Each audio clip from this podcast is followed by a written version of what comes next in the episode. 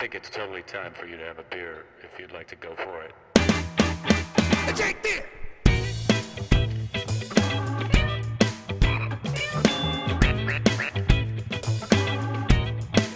A pumpkin! It's just talking. Well, hello. Hello, ladies, gentlemen, ladies and gentlemen. Hello, it's me.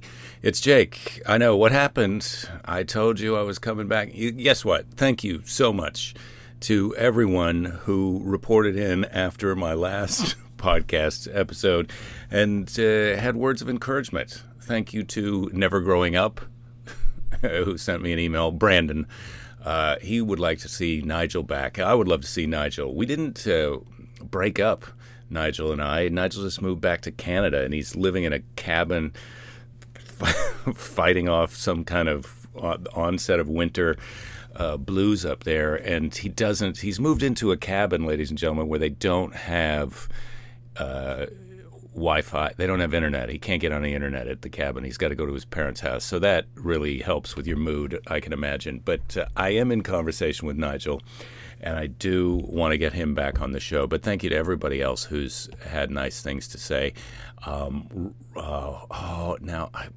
This is my problem, because I haven't really gotten as good with my email as I should. Yes, Richard Green, who reported in and said he would talk to me about the singularity. So Richard and I got together backstage in Seattle, where I just was. Hey, shout out, thank you, everybody who came out to Seattle, Kirkland, Washington, to Laughs Comedy Club, and we had a good time, and also the people who came to Squim.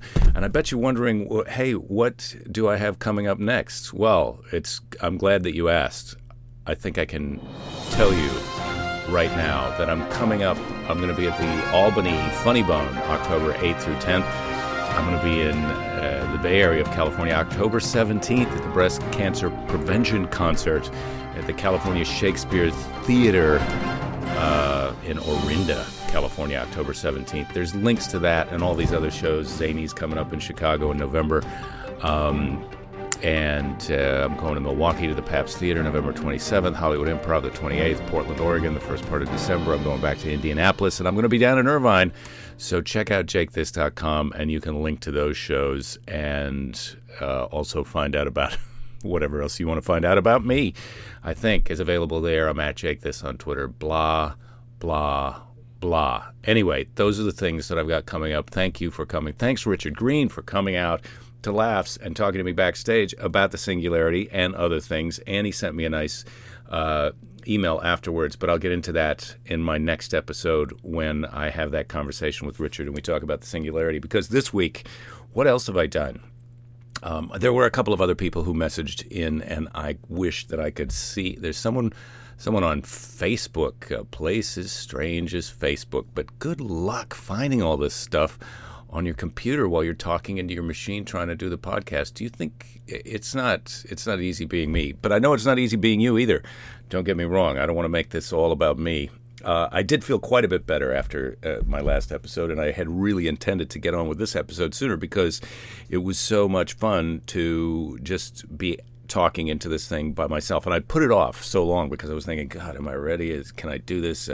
Because I don't want to dump some kind of bumation out onto the internet. I know you got enough bumation in your life already, don't you? I don't mean to judge you about how you might be sad, but anyway, nobody needs extra sadness from me. That's what I'm trying to say. I get that you've got a full plate of your life that you've got to eat every day. And so I'm trying to just be something pleasant for you to listen to while you're on your treadmill, or informative or interesting, or just something that helps you drop off to sleep.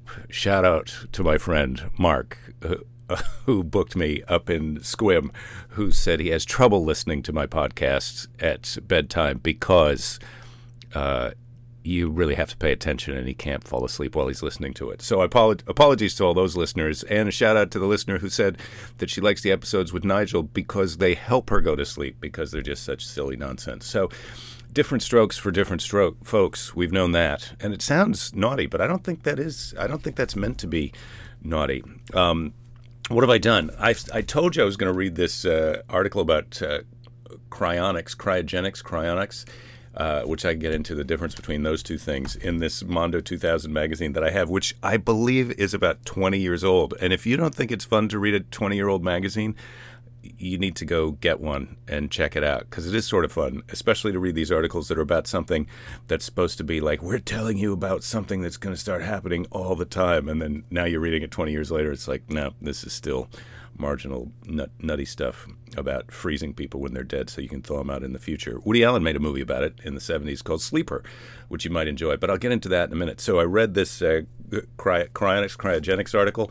I haven't been wasting my time, ladies and gentlemen, while I've been getting ready to do this next episode. I've been doing things. I haven't just, in other words, I mean, by wasting my time, I haven't just been sitting around crying and staring at the microphone wondering what comes next. I've been reading things. I read the 20-year-old magazine. I read this book called Manhunt about the 12-day chase for Abraham Lincoln's killer by James L. Swanson, because my mother gave it to me, and it's a big hardback book, and so I was curious about that.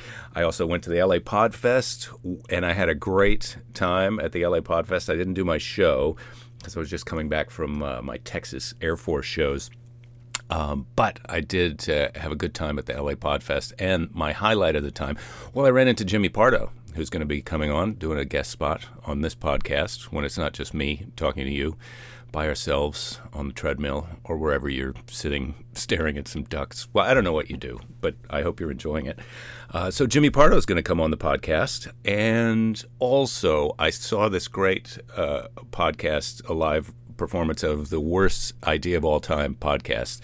And let me tell you, I am hooked on this podcast. Tim Batt and Guy Montgomery, these two New Zealand comedians, The Worst Idea of All Time podcast, where they watch, the first season they watch Grown Ups 2 every week and then do a podcast about it. And now they're into the second season, which I watched live, the 30th episode, where they watch every week. They watch Sex and the City 2 and talk about it. And it's it tears them down. And I think it builds them back up again as well. So I watched that 30th episode of the second season. I enjoyed it so much that I went back, and I'm about 40 episodes into the first season where they're watching Grown Ups 2, and I've done that all in 1 week, ladies and gentlemen. So that has sucked up a lot of my time, listening to two other people do a thing to waste their time. But I highly recommend that podcast if you're interested in podcasts. They're pretty entertaining dudes. And it's a fun show, and it was a pleasure to meet. Well, I didn't get to talk to Tim Batt, but I did get to meet Guy Montgomery, and I look forward to seeing the two of them when I go down to New Zealand with my wife to visit her family. I don't like the way I said wife right then, but you can't win them all, wife. And now I'm home with my wife. My daughter's off at some kind of they call it Astro Camp. I don't know exactly what they're doing. It's not a baseball camp. They're not joining the Houston Astros, and they're not. I don't think they're training for a mission in the space shuttle either. But they're up to some. I do think they look through a telescope because they're out in the desert where there's less light, and so they did look through a telescope. So that's exciting for them. But so let me tell you, Manhunt, Abraham Lincoln's killer. I saw Dave Anthony at Podfest, and he did his episode of the Podfest about the guy who shot John Wilkes Booth, who is the guy who shot Abraham Lincoln. And spoiler alert, I assume everybody sort of knows that. But I'd been on a tour of Ford's Theater in D.C., and I'd seen the bed that Lincoln died in and the boarding house across the street. And so I knew a lot of the stuff in this book. But it is very interesting that this guy, John Wilkes Booth, who shot Abraham Lincoln, was like a star. He was like a star actor heartthrob. It would be as if Ryan Gosling shot the president. That's who shot Abraham Lincoln. Was this big star, and they chase him into the woods, and he's in his suit with his kind of stupid friend, and they're hiding and camping out and trying to get away, and it's hopeless. They don't have modern tools to search for them, so it does take them 12 days to find him, but they do get cornered in a barn, and then they wanted to take Booth alive, but the guy who shot him, Boston, he calls himself Boston. I can't remember his last name. You got to listen to Dave Anthony's. Go listen to The Dollop about that, because that's another thing that happened at Podfest that I haven't listened to yet, but I'm really excited to listen to.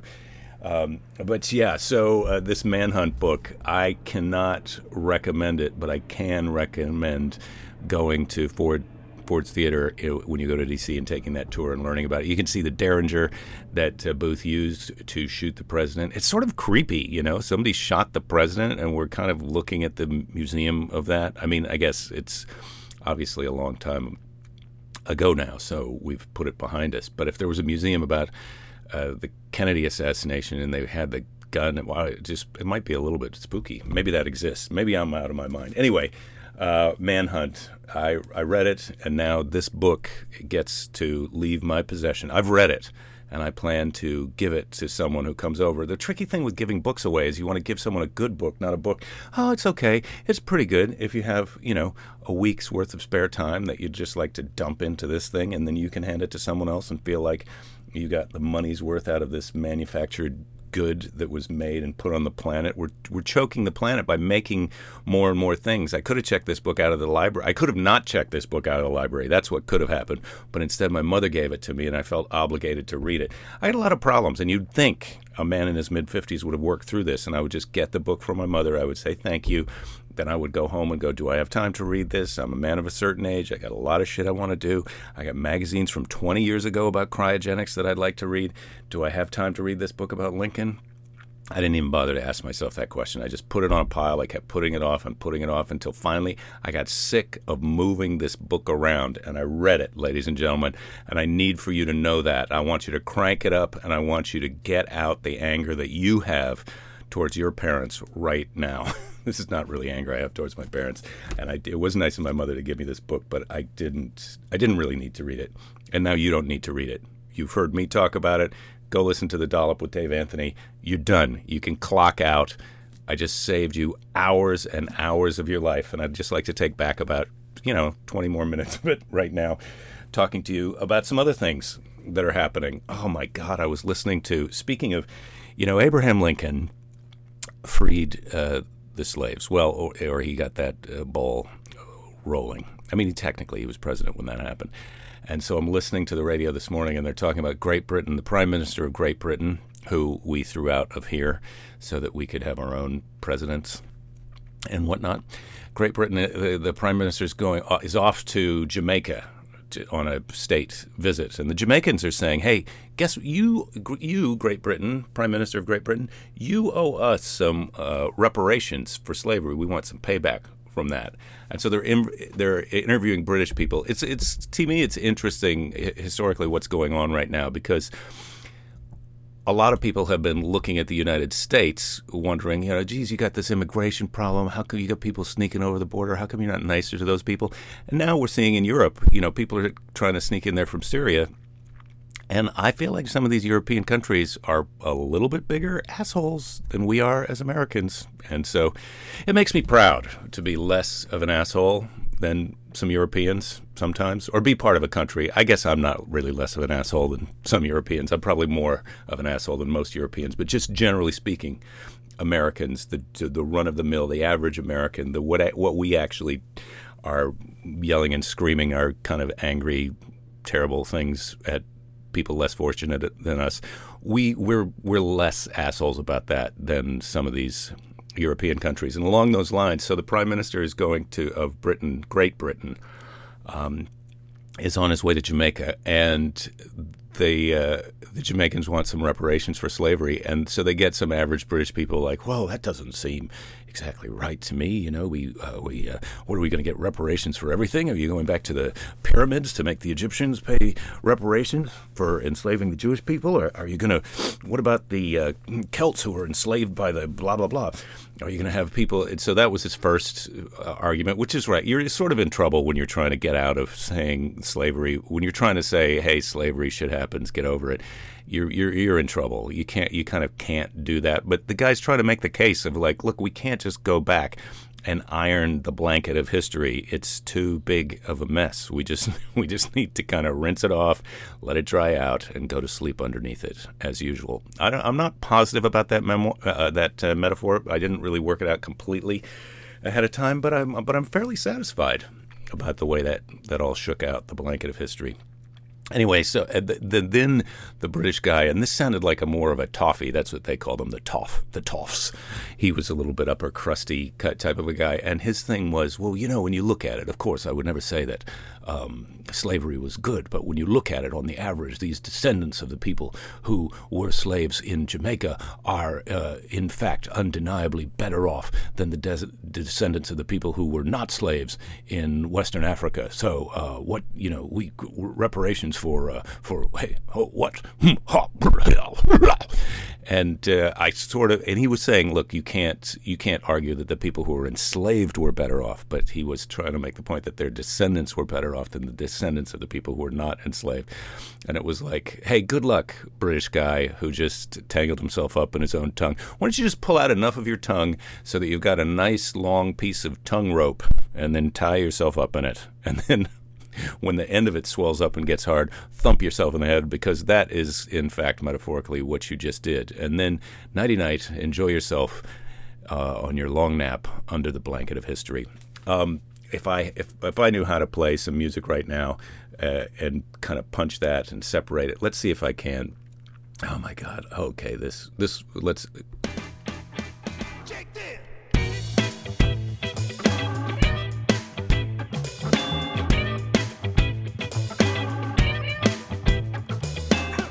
Ooh, waking up from my brief respite under the blanket of theme music.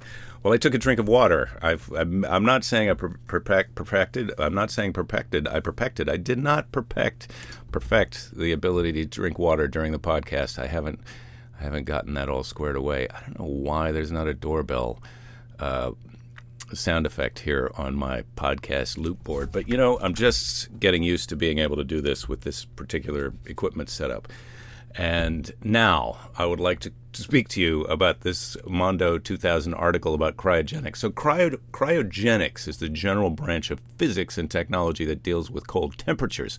Cryonics is specifically using cold temperatures to freeze human beings that have just been declared legally dead for possible repair and retrieval in the future, because you can't freeze them before they've been declared legally dead. There's a legal technicality of murder that you'd kind of run up against if you did that. So you're, in fact, freezing very recently, ideally very recently dead people. And then that's the trick, is you got to, you know, to have your equipment ready right when the person dies so that you're able to freeze them is tricky. What kind of equipment do you have and how's it used, you ask? Well, that's covered in this article. On the top is a very large bathtub made of Naugahyde. It's got to be portable. They can't just be carrying around a big bathtub. And there's a heart and lung resuscitator, a mechanical CPR device. There's underwater pump and distribution system that they call the squid.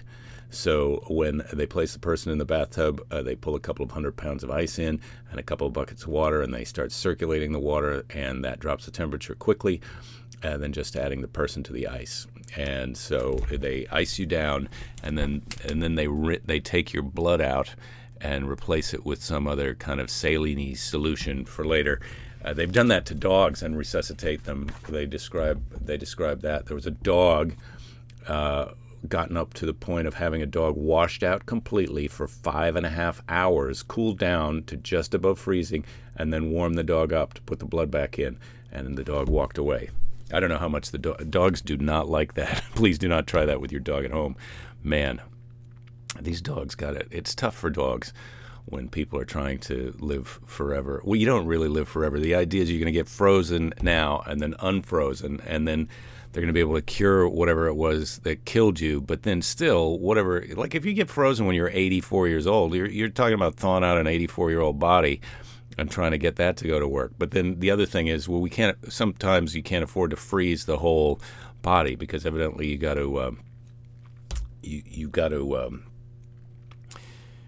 to keep that thing cold and preserved for the whole time. So what they can do is just freeze your head.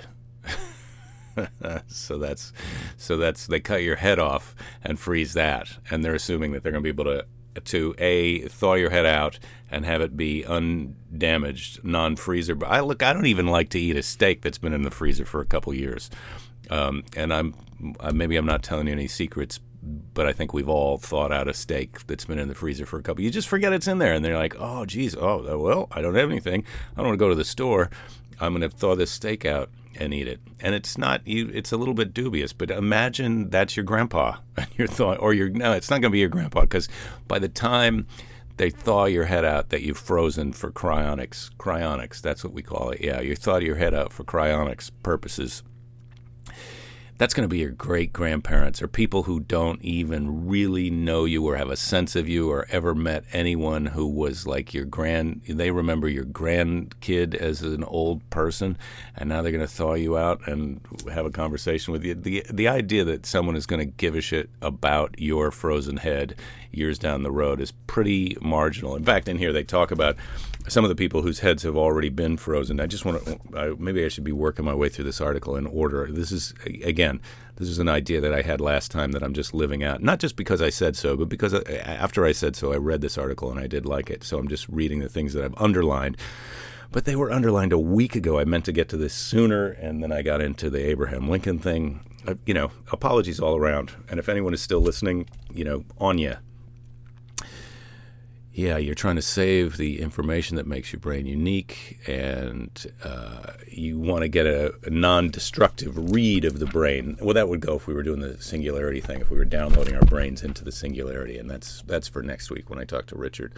So you've got to, you charge people for this, right? Because you've got to charge them to cut their head off and freeze it, or their whole body and freeze it. And then also you've got to charge them enough money that you can invest the money that they've given you so that you can maintain the freezer works and whatnot. Look, they can't even keep the, one of the Starbucks down the street from my house was not a sustainable business proposition, and that's everybody loves that. Everybody loves that coffee. Well, maybe they don't love it, but when a Starbucks shuts down, it's a sign that maybe things are turning in a bad direction. But in this case, they're going to open up some kind of boutique for dog sweaters. That's the way my neighborhood's going. It's going to be dog sweaters or a flower shop for, you know, people's pets. I don't know. So when a Starbucks closes, and you can kind of wonder, like, how long is this business that's just full of frozen people's heads? What part of town do you put that in where, you know, it's always going to be a shitty part of town, so you're not going to have to worry about them wanting to tear down the building and put in a mini mall or a giant high-end condo thing, and then somebody's got to box up these frozen heads and haul them to your other freezer facility out in the middle of nowhere where no one who works for it has ever met any of the people whose heads were frozen. You know, the people who are these people who freeze the heads? Well, first of all, the people who are getting their heads frozen, you got to sign up for this. You got to wear a bracelet with a radio tag. You got to get your whole family down. Like, hey, when I'm about to die, don't forget to call the head freezing people in Arizona, and then they fly in. And this guy, who's the guy? I was a children's librarian for a number of years, but I also got an EMT certificate and have participated in 5 or 6 suspensions myself. So a guy who was a children's librarian, that's who's in charge of putting you in the Naugahyde tub full of ice and freezing you down for the future. So what could possibly go wrong? And what did you just spend your children's inheritance on? Like, those people who you actually know may have been able to go to college and get a degree and have a nice life as a lawyer. But no, you took that money and spent it on freezing yourself in this Naugahyde tub so that your brains froze. Oh, my God. So Alcor is the name of this. I remember reading a story about this. These people actually had some thaw downs where some of their frozen heads did thaw out in some later magazines, which I meant to Google more articles about Alcor, but let's face it, it was more important to me to do this now and get it out to you so that it would be done and I would feel a sense of accomplishment for myself and for you. So I didn't really look up the next. Maybe I'll look. We can have an ongoing. This will be a continuing feature on the thing of what's going on with Alcor now. Although, keep in mind, I'm telling you things about this company that are 20 years old. Okay, now we're up to the dog work part, which I've already told you about in this article. People who are Alcor members who are religious I would say not the average Alcor member is religious. The average Alcor member is probably agnostic or atheist and looking upon this as a way to stay alive in this world because they don't feel there's another world after this world. And I don't know if there's another world after this world. I would love to think so. I'd love to think that these poor dummies have got their heads frozen in some can in the desert somewhere, while meanwhile everyone they knew is partying at some kind of happy beach resort. Well, not even to make it an analogy. It's just like a beam. We would just go off in a sunbeam of joy and knowingness and happiness. And we've learned whatever we learned on Earth by limiting ourselves to these tiny bodies who can be sort of miserable and depressed and physically decrepit. And now we're just beams of light who enjoy communing with each other. That's what they're not getting because they've frozen their heads. I'd love to believe that that's the case. I doubt it. I think what's really going to happen when you die is you turn into dirt and then you grow into a tree, but not a tree that remembers who you are, just a tree. But that's sort of a satisfying thought also. I'd rather be a tree than a frozen head in a can in the desert while some guy's eating whatever terrible fast food they have in the future and tapping on the thermostat because he's trying to make sure that it hasn't gone wrong. And they're all on skeleton crew wages because something's gone wrong with their investment pool. You know, they didn't get a good hedge fund manager to maintain the frozen head hedge fund. Anyway, there's a couple here's Eric Drexler, who wrote Engines of Creation, spoke at the Senate subcommittee about cryonics. Al Gore has read Engines of Creation and is very interested in future technologies. So I'm considering checking out Eric Drexler. That was a thing that I think I meant to do before I did this, but as I said, I forgot because I was reading about Abraham Lincoln getting assassinated.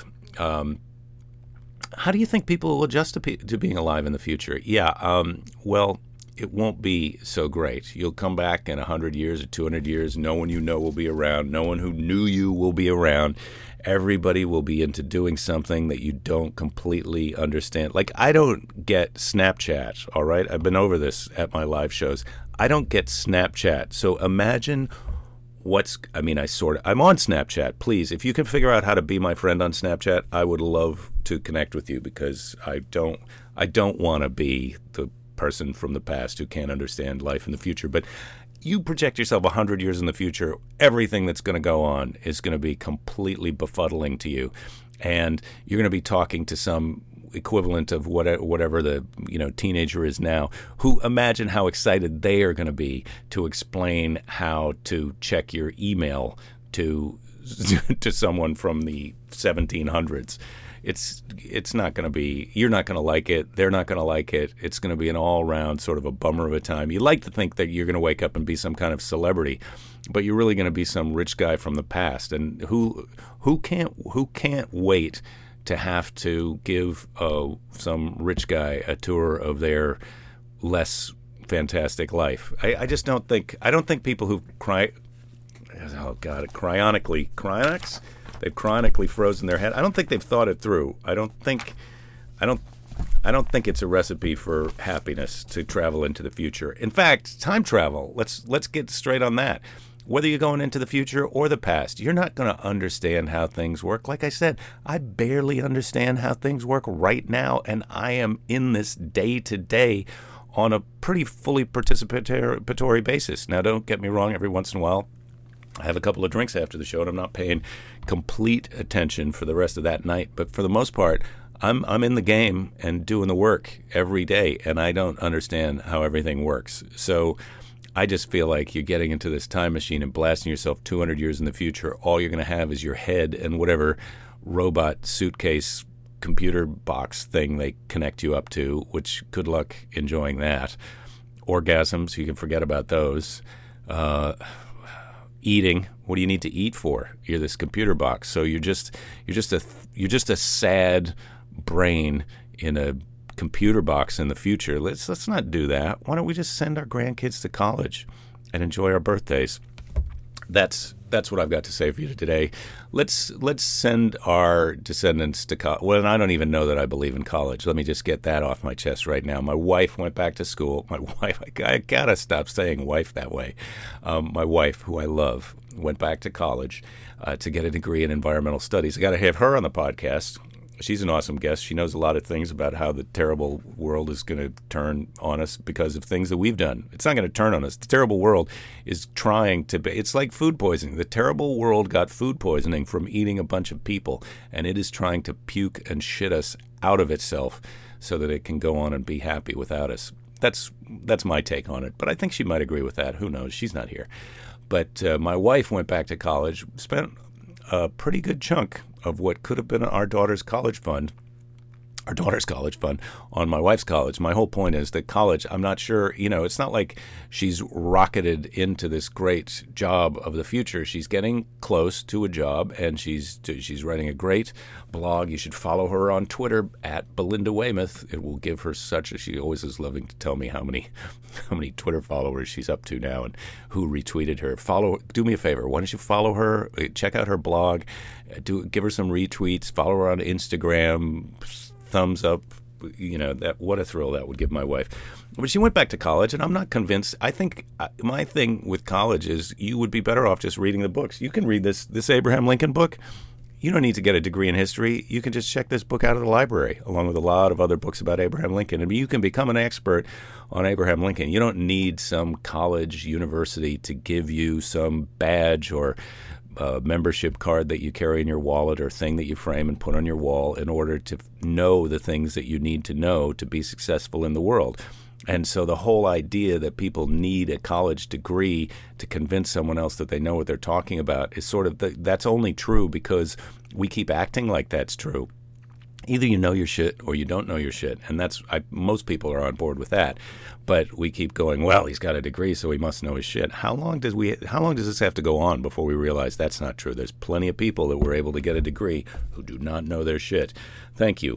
Now I'm ranting. I've lost all of my college diploma listeners, possibly at this point. Apologies all around for hurting your feelings. I don't have a college degree, so maybe I'm just compensating for. I'm trying to justify the fact that of my existence in this world for all this time. And I don't need to explain myself on that level, do I? No. So I hope to see you all soon out at the nightclub. I have not given up. In fact, I'm more excited than ever about the podcast and this weird direction that it's gone. I am trying to get a hold of Nigel, talk about some ideas for things that we can do on the podcast where we don't have to descend into our own personal madness and sadness, and just kind of keep it light and do something that we both enjoy and that you might enjoy. So that's on board. I've got my wife is coming up in a future episode. I did mention Jimmy Pardo. Don't get me wrong about that. And don't forget, November 8th, if you're in the Santa Monica area, we've got our benefit, the Smash School Benefit. So I think I don't have that on my website yet, so I got to get a link for that up. But Smash School Benefit, if you go on Eventbrite, you can search and buy tickets for that. It's November 8th. It's going to be a good show. Right now, I've got Ricardo Flanagan and Karen Kilgariff. I've been on her great podcast, and Greg Barrett is on board, and I've got a couple more people that I'm talking to. It's going to be a good show, and we'd love to have you there. Don't give up. Don't give up. There will be plenty of time to give up later, and just keep doing what you're doing, and believe in yourself. And keep believing in me. Do me a favor. Could you write a positive review of this on iTunes? That would help me out. Okay, what am I going to do now? I'm going to play some, this, here we go. How about this? This is the theme song.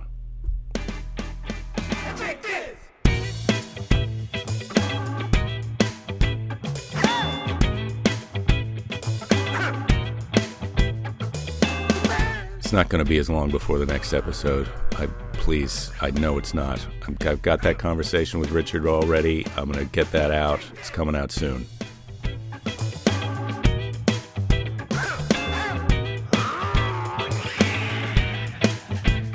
And remember, don't freeze your brain. spend that money on something that's going to make you happy now.